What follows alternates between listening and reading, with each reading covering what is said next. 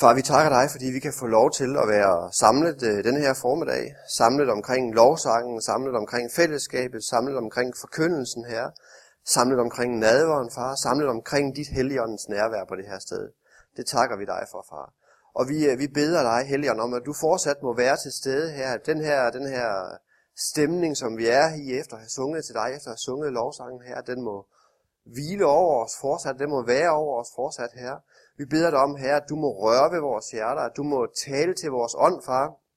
Vi beder dig om, at øh, det må blive sådan her, at det ikke bare er, er, er ord, der udgår fra en taler til en lytter, far, men at der må være ord fra dig, far, fra din ånd her til vores ånd hver især her. Så vi åbner vores hjerter op, far, og inviterer dig til at tale til os. Vi inviterer dig til at, at, at være i blandt os her. Vi inviterer dig til at røre ved os, til at forvandle os, til at forny os, til at forfriske os, far. Det beder vi dig om, Herre, i Jesu Kristi navn. Amen.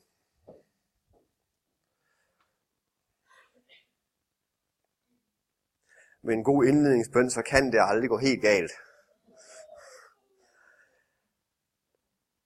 Er det, vi, øh, er, det, er det korrekt, at I starter på det her tema her? Er det første gang i, i er det første møderække i en, øh, i en serie af, tema, af det her tema? Ja.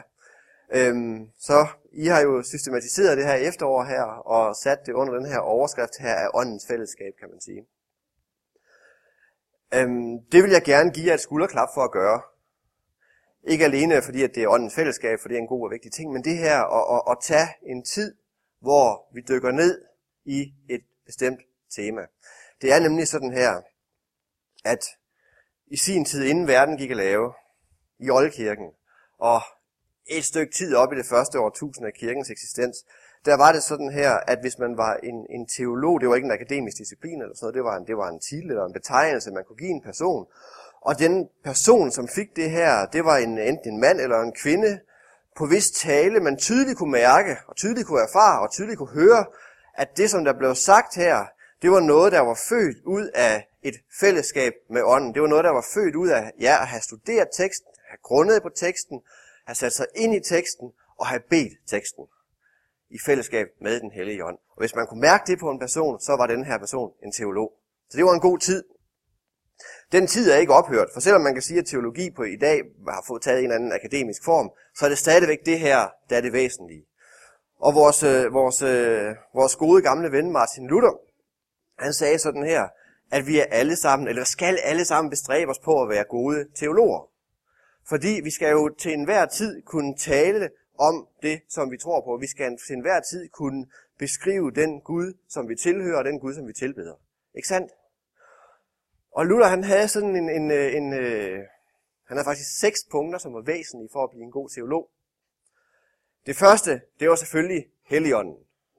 Uden Helligånden, så nytter det intet. Helligånden, det er ligesom, det er ligesom fundamentet for dit kristne liv. Det er, det, er, det er der, hvor dit fællesskab med Gud, der hvor dit fællesskab med din næste i kirken, det, det folder sig ud. Der hvor din, øh, din øh, kontakt til verden, den så at sige, bliver, bliver, bliver virkningsfyldt, det er der, hvor den er i åndens kraft, i fællesskab med Helligånden. Så Helligånden var vigtig for Luther. Det er den også for os i dag. Der er han også for os i dag. Det næste, det var bønden. Bønden er vigtig. For at blive en god teolog, for at kunne, kunne, kunne tale om det, du tror på, må bønden være et væsentligt del af dit liv, for det, det, det er i bønden, at der sker sådan en helt særlig udveksling imellem dig og Gud. Det er i bønden, at du på en helt særlig måde møder Gud, og Gud på en helt særlig måde møder dig. Og der sker en forvandling og en fornyelse. Der må være en fordybelse, sagde han også. Vi må altså fordybe os. Vi må overveje, vi må tænke, vi må grunde, vi må meditere, vi må, vi må reflektere over, over forkyndelsen, over ordet, over hvad er det for nogle sange, vi synger, hvad er det, vi har bedt, hvad er det Gud han har, har lagt os på hjertet, hvad er det, han har talt til os. Der må være den her refleksion her. Luther han sagde også, at der må være en lidelseskamp. Med den her lidelseskamp, der mener han, at man må komme til overens i sit liv med evangeliets forkyndelse. Det betyder, at evangeliet det lyder til os, at der er en Gud i himlen, som vil os det godt. Der er en Gud i himlen, som vil, at vi skal være en del af hans folk. En Gud i himlen, som elsker os ubetinget, og som har sat os på denne her jord her med et formål. En Gud i himlen, som har givet os den her jord her, og har tænkt, at den her jord her, den skal være et godt sted. Det må vi komme overens med. Det er ikke altid så let, fordi livet her i denne her verden og på denne her jord her, det giver os modstridende budskaber. Ja, vi ser nogle gange i vores liv her på jorden, at Gud, han vil os det godt. Men verden taler også et andet budskab til os, ikke sandt? Vi, vi ser også et budskab af, at livet her på jorden er ikke altid lyse, ly, lyserødt eller rosenrødt. Vi er nødt til, og vi er nødt til at komme igennem denne her kamp her på en eller anden måde, sådan at vores, vores, øh, vores erfaring, den bliver den her erfaring her. Ja, jeg ved, på trods af modstridende budskaber, der kommer imod mig, at jeg har en far i himlen, der har tilgivet mig og elsker mig uforbeholdent. Den kamp må vi gå igennem. Og så må der være en erfaring. Det er knyttet nøje op på den her kamp her. Den her erfaring her, som det må være, det er en erfaring af den her Gud her, der elsker os. Ikke sandt? Og så kommer det sidste. Der må være noget teologisk fordybelse. Og den her teologiske fordybelse, den kommer ved, at man enten studerer eller udsætter sig for en forkyndelse, som er sat op i en eller anden form for system eller i tema. Den kommer altså ikke ved, at vi bare sådan tilfældige vælger, nu læser jeg lige det her kapitel, eller nu læser jeg det her kapitel, eller nu læser jeg lidt om det her tema og det her tema, eller at vi som kirke vælger at prædike lidt i øst den ene søndag, lidt i vest den anden søndag, lidt mod nord og lidt mod syd den tredje og den fjerde søndag. Nej, den her, den her, øh, den her øh, indsigt her i skriften og i, hvad, hvad Gud han vil os, den kommer ved, at vi sætter tingene nogle gange i et system, i en eller anden form for tema. Og det har jeg gjort på det her sted. Så jeg er glad for at kan få lov til at komme ned og være en del af, fordi det kommer til at bære mig en frugt. Når, når øh, det her efterår det er slut, og vi går over i adventstiden, så sidder der en flok mennesker her, som ved en helt vild masse om åndens fællesskab. Ikke sandt? Og jeg kan se, at jeg fik sendt sådan en, en, øh, en plan over det her efterår af, af Christina. Og jeg kan se, at dem, der har arbejdet med det her, de har, de har fået øjnene op for, hvor mange steder i Nye Testamente og i særdeleshed, særdeleshed i Paulus' breve, der står noget om åndens fællesskab. Og hvor mange dele af vores kristenliv, det her åndens fællesskab her, det egentlig dykker ned i. Der er næsten ikke noget, der er udelukket for åndens fællesskab. Eller det er jo ikke noget. Hele vores kristenliv, det er centreret omkring det her. Paulus, han siger sådan her i, i 2. Korintherbrev kapitel 13, helt i det aller, aller sidste vers. I brevet, der slutter han af med en, øh, en velsignelse. Han udtaler over, over menigheden her, en velsignelse, der gælder til os i dag. Der står sådan her, at Herren Jesu Kristi nåde, det er 2. Korintherbrev kapitel 13, vers 13. Herren Jesu Kristi nåde og Guds kærlighed og Helligåndens fællesskab være med jer alle. Helligåndens fællesskab være med jer alle. Den titel, som jeg fik, overskrift over den her søndag her, den hedder sådan her, åndens fællesskab giver kærlighed. Åndens fællesskab giver kærlighed. Når jeg får en titel, så er jeg nødt til at analysere den.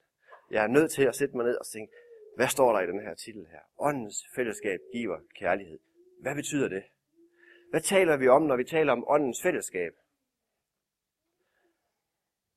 Er det øh, mit fællesskab med Helligånden, der giver en kærlighed? Eller er det vores fællesskab med Helligånden, der giver en kærlighed? Eller er det i det her fællesskab her, som er et fællesskab, der er centreret omkring Helligånden, at kærligheden er? Hvor er, eller er det det hele? Og hvad er kærlighed? Det må vi jo også se på. Vi må se på, hvor åndens fællesskab er. Vi må se på, hvad er kærlighed egentlig? Og øh, man kan sige, det, på, en, på en måde kan det jo lyde banalt, fordi at fællesskab og kærlighed, det er jo nogle fænomener, som vi alle sammen vi kender til. Men nogle gange, så er det her at, at gå, lige gå i dybden, eller prøve at grunde over, eller prøve at vende og dreje, hvad er de her ting, som vi alle sammen egentlig kender så godt fra vores hverdag. Hvad betyder det egentlig? Fordi det, vi kender godt, det overser vi egentlig nogle gange. Kærlighed, jamen det kender vi godt. Det, det, vi har erfaret det. Vi har erfaret det. Nogle gange vi, er en, vi kan være i, i en relation med, med, med et andet menneske, hvor vi på en særlig måde erfarer kærlighed. Vi kan være i, en, i, en, øh, i, et, i et fællesskab her, hvor vi nogle gange på en særlig måde erfarer kærlighed. Vi kan jo også erfare kærlighed øh, sådan på den negative side ved, at, at fraværet af kærlighed giver jo også en erfaring af, hvad kærlighed egentlig er, når vi mærker, at det mangler, eller fraværet af fællesskab, når fællesskabet mangler, så får vi måske en, en, en forståelse, eller en tænk, tænker over på en anden måde over, hvad, hvad, hvad det her fællesskab her, det egentlig er. Så vi skal se lidt på, hvad fællesskab er, og hvad kærlighed det er.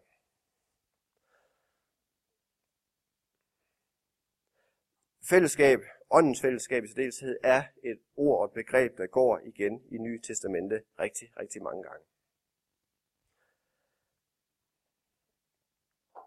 Det her at have fællesskab, øh, det ord, det er oversat fra, det betyder at have fællesskab ved at have fælles tilagtighed i noget.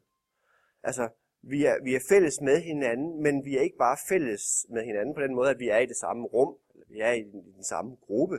Nej, vi, vi er i det samme rum, og vi er i den samme gruppe, men vi har også fællesskab omkring noget. Der er noget, der konstituerer det her fællesskab her. Vi er ikke bare en, en flok øh, forskellige mennesker, der tilfældigvis er i et rum, og så har vi fællesskab. Nej, der er noget, vi har fællesskab omkring.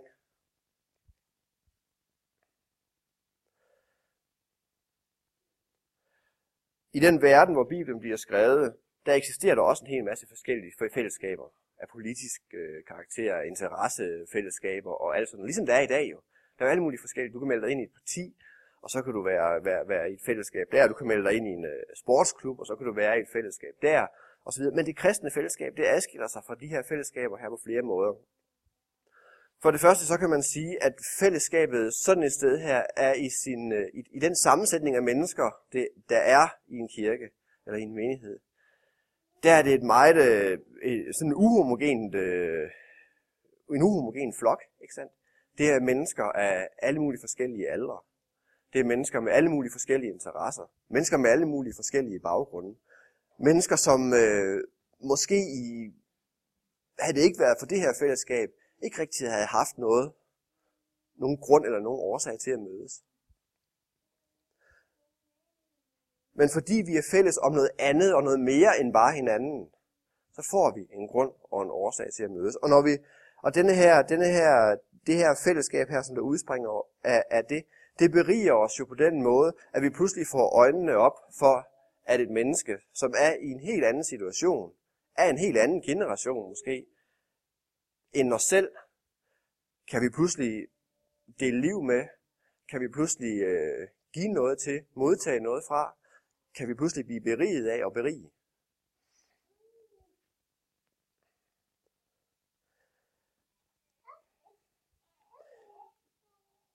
Hvad er det så for noget, som det her kristne fællesskab her, det har delagtighed i sammen, i modsætning til en hel masse andre fællesskaber? At hvis du er snu, så har du sikkert allerede gættet det. Men jeg vil gerne finde et, øh, en, en, en passage lige for at understrege det i 1. Korinther kapitel 1.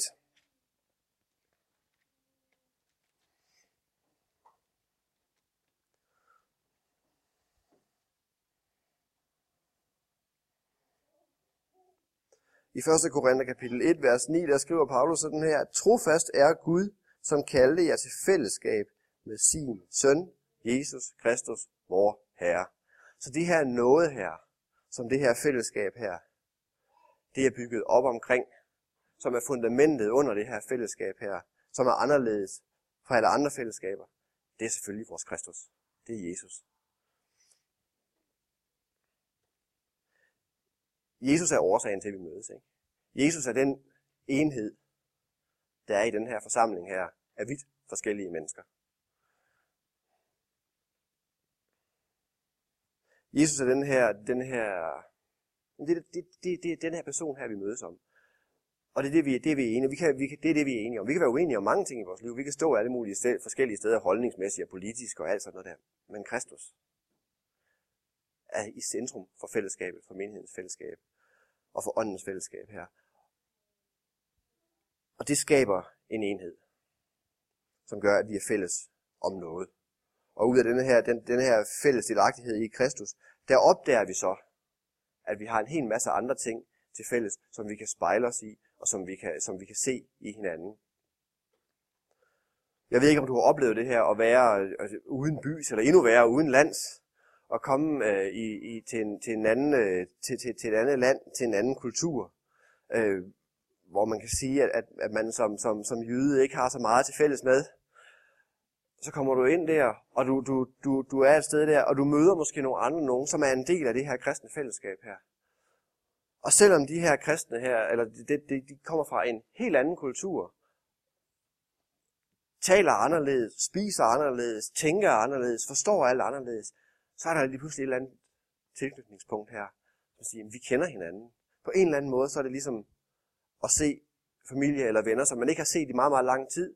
Og, øh, og så siger man, hov, her er du, og kontakten den er ligesom der, hvor den var engang. Simpelthen nogen, vi aldrig har set før, eller nogen fra en anden kultur, fordi vi har noget, som vi er fælles om. Det er det her øh, åndens fællesskab her, som, som bygger på Kristus, som altså overskrider, eller på en eller anden måde overskriver de, øh, de kulturelle eller sociale forskelle, der ellers måtte være iblandt os.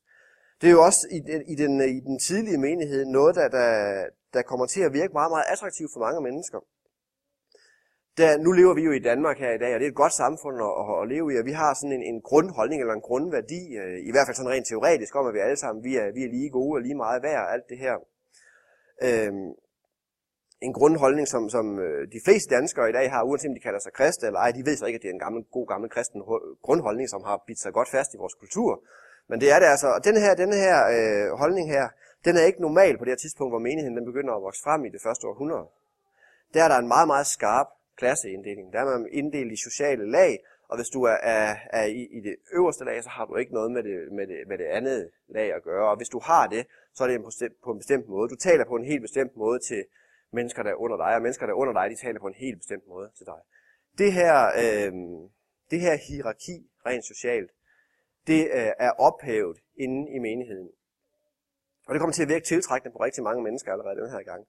En, en, øh, en mand, der er rig og der er herre og har en masse slaver under sig, han kommer ind i kirken, og inde i kirken, der er han ikke en rig mand med en masse slaver under sig, der er han en kristen. En kvinde kommer ind i kirken på det, og det var ikke særlig sjovt at være kvinde nødvendigvis på det her tidspunkt her i, i verdenshistorien. Forhåbentlig bliver bedre, det skal jeg ikke udtale om, men det må I jo kunne bevidne, nogle af jer måske. Øhm, der kommer man ind, det er meget mandsdomineret samfund, og hvis man er en kvinde på det her tidspunkt her, så er man ikke ret meget. Men når man kommer ind i kirken, så er man ikke status af en kvinde eller status af en mand, som status af en kristen. Så alle er pludselig lige. Og det kommer til at virke øh, tiltrækkende på rigtig mange mennesker.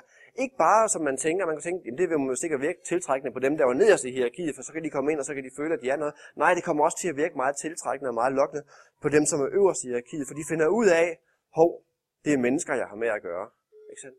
Mine slaver er helt almindelige mennesker med tanker og følelser og alt sådan noget, ligesom, ligesom jeg. De kan ikke... Øh, så, så, så, så, så de her folk her, øh, slavestanden for eksempel, de, i de, i de, i de riges øh, tænkning inde i kirken, der bliver de ligesom opgraderet til mennesker, fra at være noget, der nærmest var på lige fod med, med, med kvæg eller en hestevogn eller noget i den stil. Ikke? Så er det noget, man havde en ejendom. Og det er selvfølgelig med til at, og, hvad skal man sige, forme og danne verden til at blive et, øh, et mere lige sted at være, øh, som det er i dag. Og det udspringer ud af det her fællesskab her i første omgang, ud af et kristen fællesskab, ud af et fællesskab, der er funderet på Kristus, og hvor ånden får lov til at virke i. Så vi har altså her, ligesom i Oldkirken, ligesom op igennem middelalderen, ligesom i gamle dage og i dag, et fællesskab, som er et fællesskab, som har det til fælles, at vi har en del agtighed i Kristus. Og i det her fællesskab her, der får ånden lov til at virke. Så åndens fællesskab, det er et fællesskab af mennesker, der tror på, at Kristus han er død og opstanden for deres synders skyld. At Kristus han har formidlet Guds kærlighed til et hver menneske, som vil tro og tage imod det. Et hver menneske, som tror og tager imod det, kan komme ind i erfaringen af, at Gud han elsker det uforbeholdent. Og det leder jo så til det næste her. Så vi har det her fællesskab her. Hvad, det, er, det er det her, vi har snakket om indtil videre. Og det her fællesskab her, i forhold til den titel, som jeg har fået, så skulle det altså give kærlighed. Så vi må se på, hvad er kærlighed? Igen, det, det kan jo være ganske banalt, og vi, vi, vi har alle sammen nogle erfaringer og nogle oplevelser af det, hvad er kærlighed. Men Nye Testamente, det giver os nogle, øh, det på en eller anden måde så radikaliserer det kærligheden ganske alvorligt i forhold til, hvordan vi måske ofte tænker på den. En af de smukke definitioner, smukkeste definitioner af kærlighed, som overhovedet findes i alt, hvad der er skrevet ned nogensinde, den finder man faktisk i Nye Testamente, i 1. Korintherbrev kapitel 13. Det er den, som ofte bliver læst op ved bryllupper og den slags. Ikke? Men jeg kunne godt tænke mig, selvom vi skal, nogen skal vise i dag, så kan vi godt læse den her. 2. Korintherbrev, undskyld. 1. Korintherbrev, undskyld.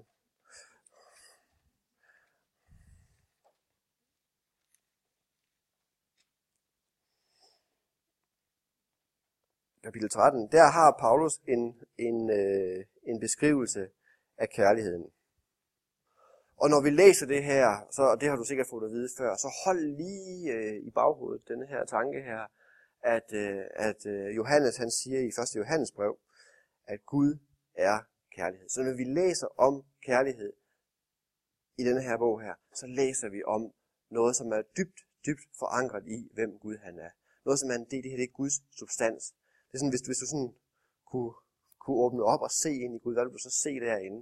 Så vil du se kærlighed. Og hvad er det så for en kærlighed, vi ser i Gud? Ja, der ser vi en kærlighed, som netop ikke holder noget tilbage. Som elsker ubetinget. Som elsker på et niveau, øh, som er, er, er langt over, vi mennesker vi er i stand til. Vi mennesker vi kan være i stand til det sådan i visse sammenhænge.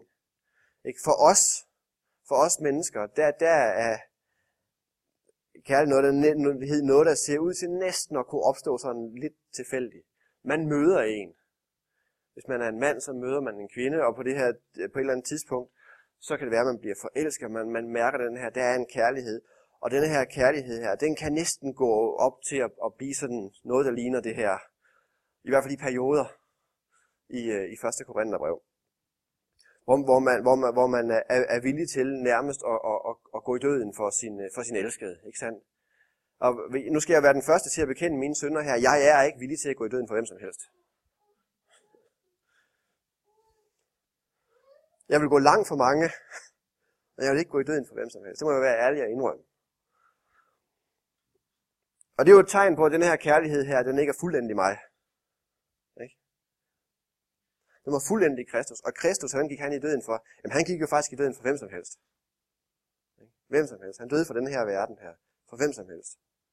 Der er ikke nogen, der, der, der er lukket ud af hans invitation til at komme ind i en erfaring af den her kærlighed.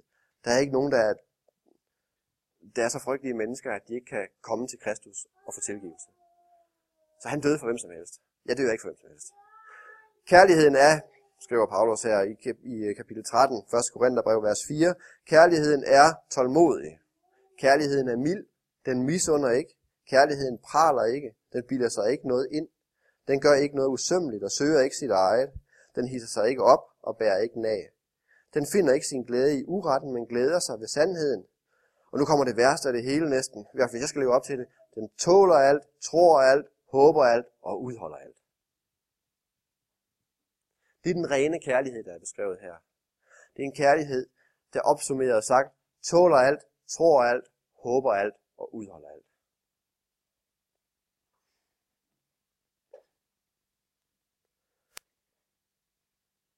Det vil sige, at kærligheden i sin ypperste form, som jo lever i det her fællesskab her, som er baseret på Kristus, i og med at et fællesskab, der er baseret på Kristus, jamen det er gennemtrængt af ånden. Det er et åndens fællesskab.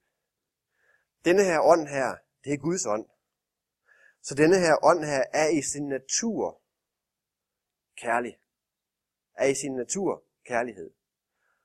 Så der er altså i os og i vores fællesskab et liv af denne her kærlighed, som tror alt, håber alt og udholder alt.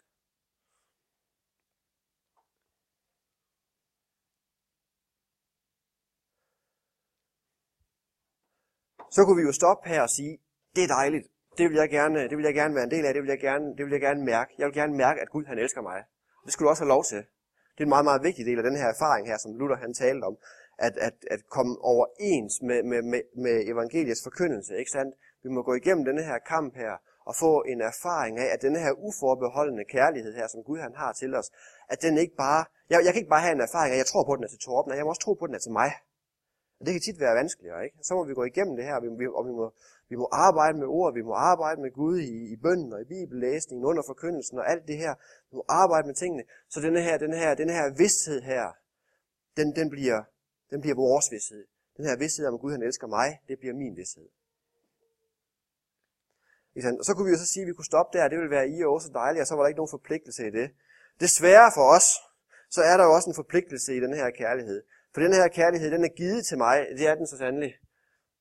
Men når jeg har fanget den, så må den også på en eller anden måde flyde ud af mig. Jeg kan ikke, det, er ikke en, det er ikke en kærlighed, jeg har fået lov til bare at beholde for mig selv, men det er, det, det, er, det er, en, det er en gave, som jeg har fået, men også en gave, som jeg er forpligtet på at give videre. I 1. Johannes brev, du behøver ikke at slå det op, vi kan bare citere det her. Det er sådan også en meget kendt, en meget kendt passage. Der står sådan her i 1. Johannes brev, kapitel 4, vers 19. Vi elsker, fordi han elskede os først.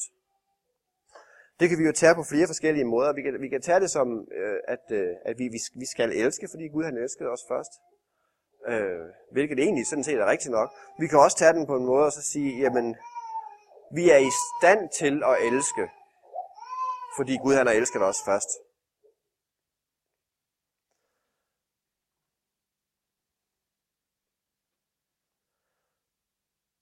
Det, det er jo så farligt i de her tider her, hvor vi alle sammen vi skal være så... Man skal jo være politisk korrekt på en eller anden måde, også selvom man står heroppe. Så, så, men, men jeg tager lige en lille afstikker fra, fra den her politiske korrekthed. Fordi det er jo lidt farligt at sige det, men, men dybest set så må man jo sige, hvis det her det er sandt, så er der altså en kærlighed i det menneske, som bærer helligånden, som der ikke er i det menneske, der ikke bærer helligånden. Ikke sandt?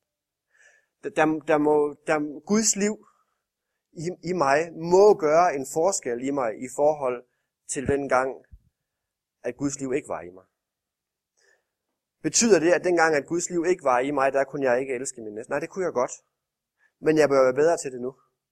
Det må være stærkere for mig på en eller anden måde nu. Om Guds liv er i mig, eller Guds liv det, som sådan ikke er i mig på den måde, jeg tager imod Kristus og Helligånden, øh, og tager bolig i mig, så kan jeg jo stadigvæk elske mine børn uforbeholdent. Det, det, Selvfølgelig kan jeg det. Jeg vil stadigvæk være villig til at gå i døden for dem. Jeg vil ikke være villig til at gå i døden for ret mange andre, men jeg vil være villig til det der. Når så åndens liv kommer ind i mig, Helligånden tager bolig i mig, Helligånden tager bolig i dig, så må den her kærlighed på en eller anden måde blive forstærket. Og der må, der må, der må være en overflod af det, som må flyde over til mennesker omkring mig.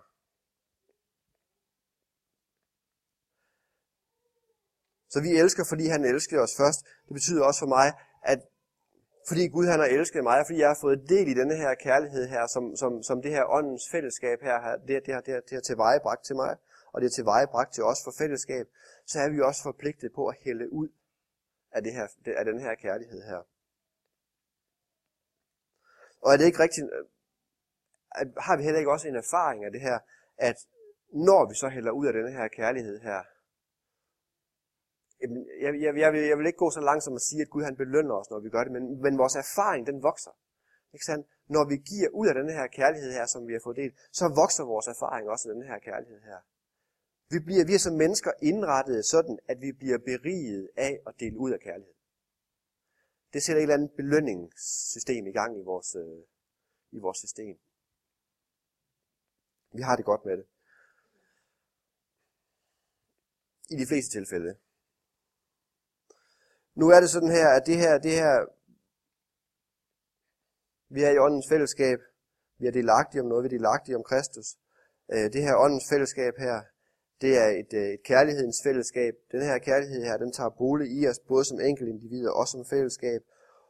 Og den øh, kærligheden gør også, at vi er nødt til at dele ud af den her kærlighed. Det er ikke, det er ikke en gave, vi har fået for at holde den for os selv.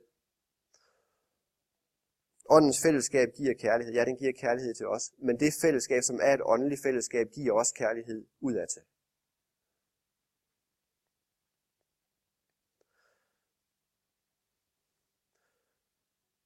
Jeg er jo som, som en god nytestamentlig kristen ikke ret meget for bud, men et bud må jeg dog holde mig til.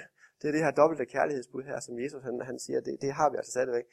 At vi skal elske vores, øh, vores, vores Gud i himlen, og vi skal elske vores næste. Ikke sandt?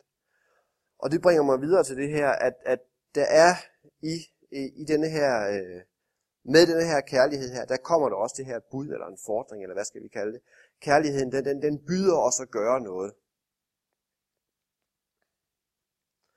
Kærligheden byder os at gøre noget. Hvis du slår op med mig i Markus evangelie kapitel 12,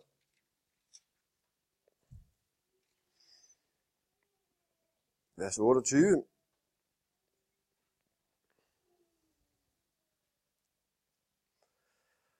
der siger Jesus den her, lærer den her beretning her om skriftklog. Første, eller Markus evangelie kapitel 12, vers 28.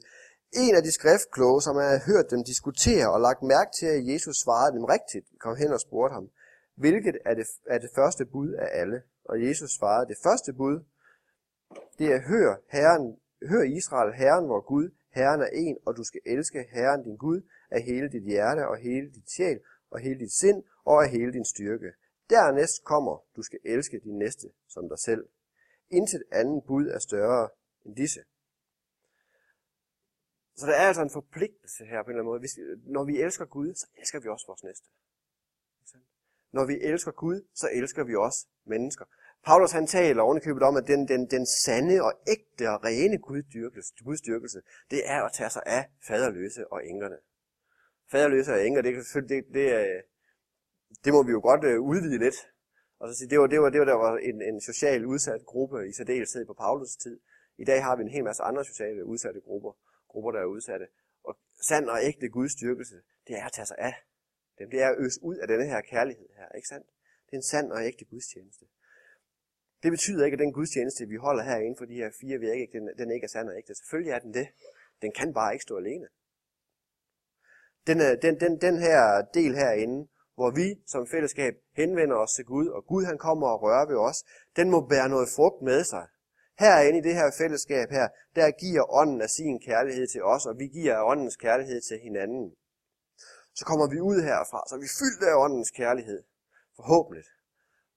Og det må vi tænke på, og det må vi, det må vi grunde over, og så må vi åbne os op for at øse ud af denne her, denne her kærlighed her, så at det åndens fællesskab, som vi udgør, også kommer til at give, at give kærlighed til dem, som ikke har været i berøring med det endnu.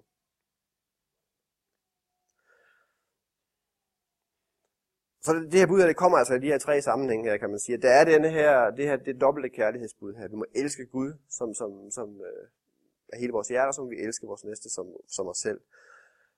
Så kommer der den her gyldne regel her også, ikke, som, som øh, Jesus har i bjergprædiken i Matthæus kapitel 7.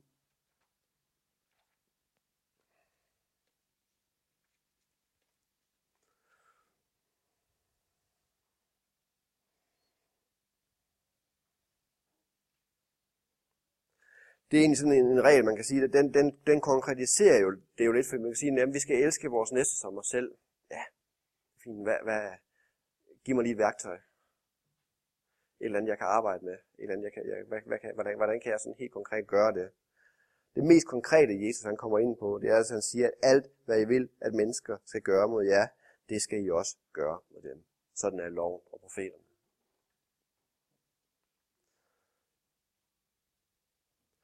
Så kærlighed, det er altså også at behandle andre, som man gerne selv vil behandle. Så det er jo ikke altid lige let.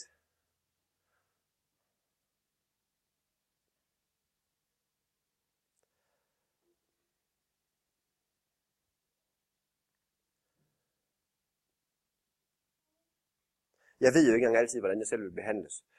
Jeg, og jeg ved heller ikke altid, hvad der er bedst for mig selv.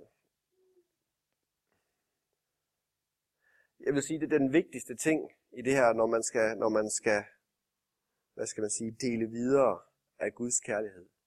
Og for, for at sådan have en eller anden form for garanti for, at det også er Guds kærlighed, der, der, der flyder ud af en. Der må vi igen fundere det i det her, ligesom Martin Luther han sagde, med den første ting for at blive en god teolog, det er heligånden.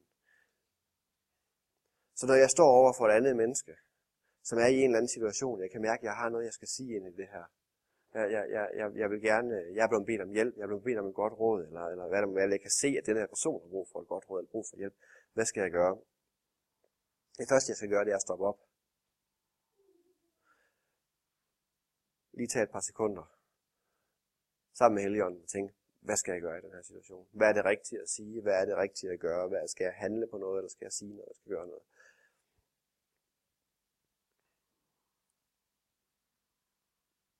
Fordi det igen, altså, jeg, jeg, jeg, jeg kan kende det her menneskes situation på en måde, men jeg kender det jo ikke i dybden.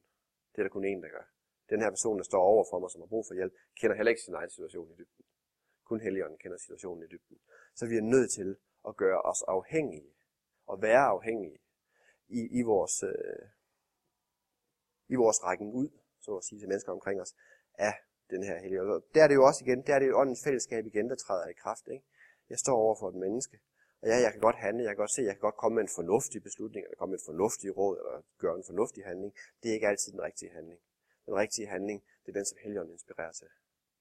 Så jeg er nødt til også for at give den her kærlighed, ikke bare have hentet Guds kærlighed i fællesskabet herinde, men have åndens fællesskab med mig ud, hvor jeg går. Bær det videre.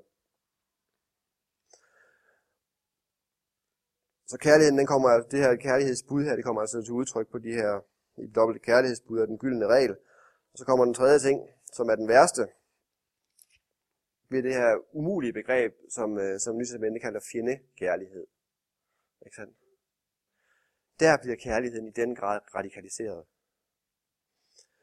I, øh, i uh, Matteus evangeliet igen, kapitel 5, fra vers 43, der siger Jesus de her, de og det er jo, jeg synes, det er nogle grusomme ord, fordi jeg tænker, hvem, hvem i alverden øh, øh har en chance for at leve op til det? Der står der, I har hørt, at det er sagt, du skal elske din næste og hade din fjende. Fint nok, det kan vi finde ud af.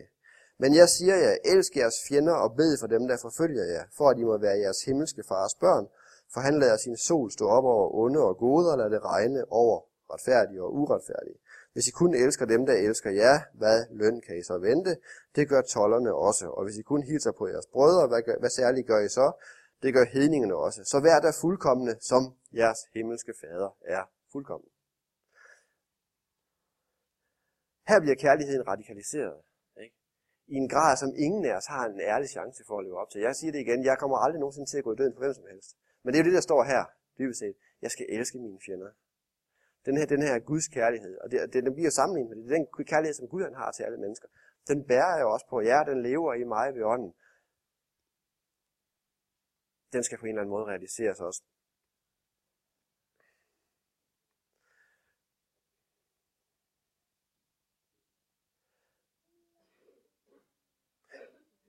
Jesus viser, som det eneste fuldkommende menneske, jeg nogensinde har stødt ind i, denne her kærlighed her til fulde. Når Jesus, han, øh, jeg har tænkt på de ord igennem, øh, ind i, ofte igennem flere år, at Jesus han hænger på korset, og så beder han den her bøn her til sin, øh, til sin far i himlen. Gud tilgive dem, for de ved ikke, hvad de gør. Det er den der sådan bøn, han beder over de her romerske soldater her, som, som, som har tortureret ham og har korsfæstet ham. Ikke sandt? Af fjendekærlighed øh, i yderste form. Jeg kunne sikkert også godt udtale den bøn, men jeg vil ikke mene den, hvis det var mig, der hang der på korset. Jeg er helt sikker på, at Jesus hænger der på korset. Han udtaler den bøn, og den kommer fra hjertet. Det viser os noget. Den her fjendekærlighed, mere end at, at, at den, den, øh, den får mig til at kravle ned i et hjørne og sige, det kan jeg aldrig, så får den mig til at se, hvem Gud han er. Ikke sandt? Det her det er det ypperste udtryk for Guds fuldkommende kærlighed. Det her at elske sine fjender. Elske dem, der gør en ondt. Elske dem, der er imod en. Det giver mig også en vidsthed i forhold til det her med at komme overens med evangeliets forkyndelse om, at Gud han elsker mig. For jeg ved, at hvis Jesus han siger, at en del af det, der karakteriserer Gud som værende fuldkommen, det er, at han elsker et hvert menneske uforbeholdent. Så er jeg i hvert fald inkluderet. Inkluderet der. Ikke sandt? Jeg er inkluderet i Guds kærlighed. Selvom jeg en dag skulle vise, sig, skulle vise mig at være hans fjende i en handling eller i et øjeblik, så ved jeg, at jeg er inkluderet i Guds kærlighed.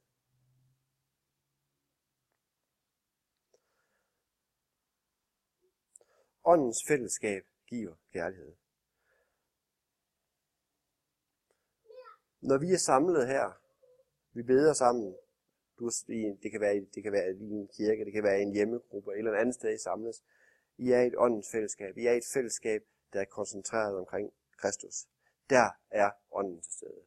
Og der, hvor den her ånd her er til stede, der skinner det her, øh, det her fænomen her af Guds kærlighed, som, eller Guds natur, som vi kalder kærlighed, det skinner igennem.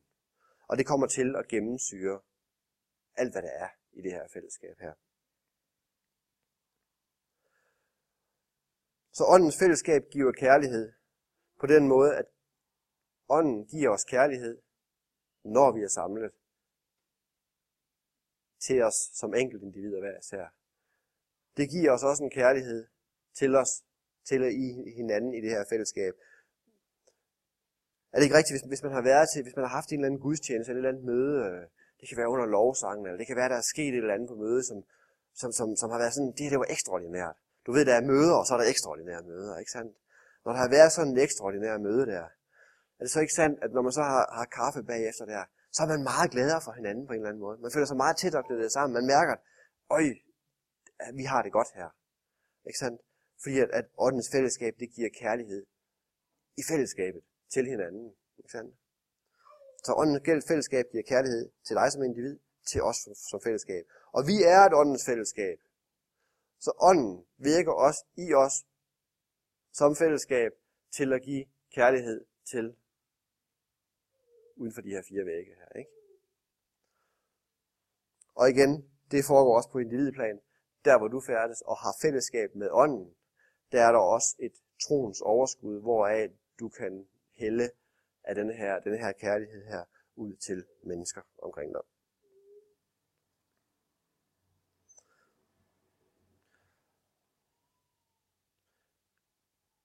Så, så vi må jo konkludere, at Christinas overskrift til mig viste sig at være sand, efter at have lavet en analyse på den. Åndens fællesskab giver sandelig kærlighed. Der var Christina heldig. Så, så jeg, jeg vil gerne sende dig øh, øh, afsted her i dag med den her vidsthed her, først og fremmest, om, om at Guds kærlighed den er til dig. Guds kærlighed er for dig. Guds kærlighed virker i dig. En hver, som har taget imod Kristus, kan få lov til at leve i en erfaring af den her tilgivelse, af den her nåde, af den her kærlighed. Og det er en kærlighed, som ikke bare går fra Gud til dig, men går fra Gud til dig og igennem dig og ud til fællesskabet her, til verden derude. Så brug det. Tænk over det. Det, det, det, er, det er, kristendommen er egentlig så simpel. Det, er, det, er, det kan ikke give dig, øh, eller det kunne jeg godt, men det ville være noget vrøvl. Men jeg kan ikke, jeg kan ikke give dig fem, øh, fem strategier, du skal bruge for at, at gå ud og så, så være næste kærlighed. Kærlig. Det eneste, jeg kan sige til dig, det er, at hvis du tænker over det, Helligånden lever i særdeleshed i dit indre. Ikke? Når, vi, når vi læser Nye Testamentet, så ser vi det her, og i Gamle Testamentet også, at ånden på en eller anden måde har taget bolig i vores hjerter. Når Bibelen taler om hjerter, så taler den om det inderste i mennesket, der hvor, der, hvor, der hvor dine dybeste tanker og følelser og alt det her det er. Lige derinde, der bor ånden sammen med dig. Ikke? Og er i stand til at, at, at, at, at inspirere dig, influere dig og tale til dig. Så det eneste, det kristne budskab, det egentlig giver os af metode, det er at tillade os selv at gøre os afhængige af at ture og lytte til ånden i de situationer, vi står i. Så hvis jeg kan sende mig selv og alle jer andre ud i, øh, ud i hverdagen igen, med det i baghovedet, så er vi kommet godt i gang med det her tema her af åndens fællesskab.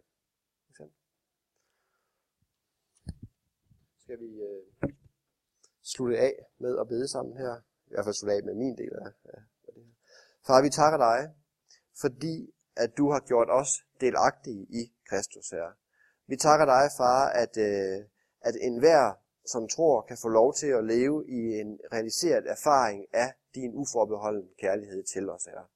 Det takker vi dig for, far. Tak, at vi ved troen kommer til at stå under nåden, her. Det priser vi dig og takker dig for, far. Tak, far, at vi i troen kan opleve og have fællesskab med din ånd, her. Og tak, at vi kan få lov til at opleve at have et åndens fællesskab med hinanden også, her.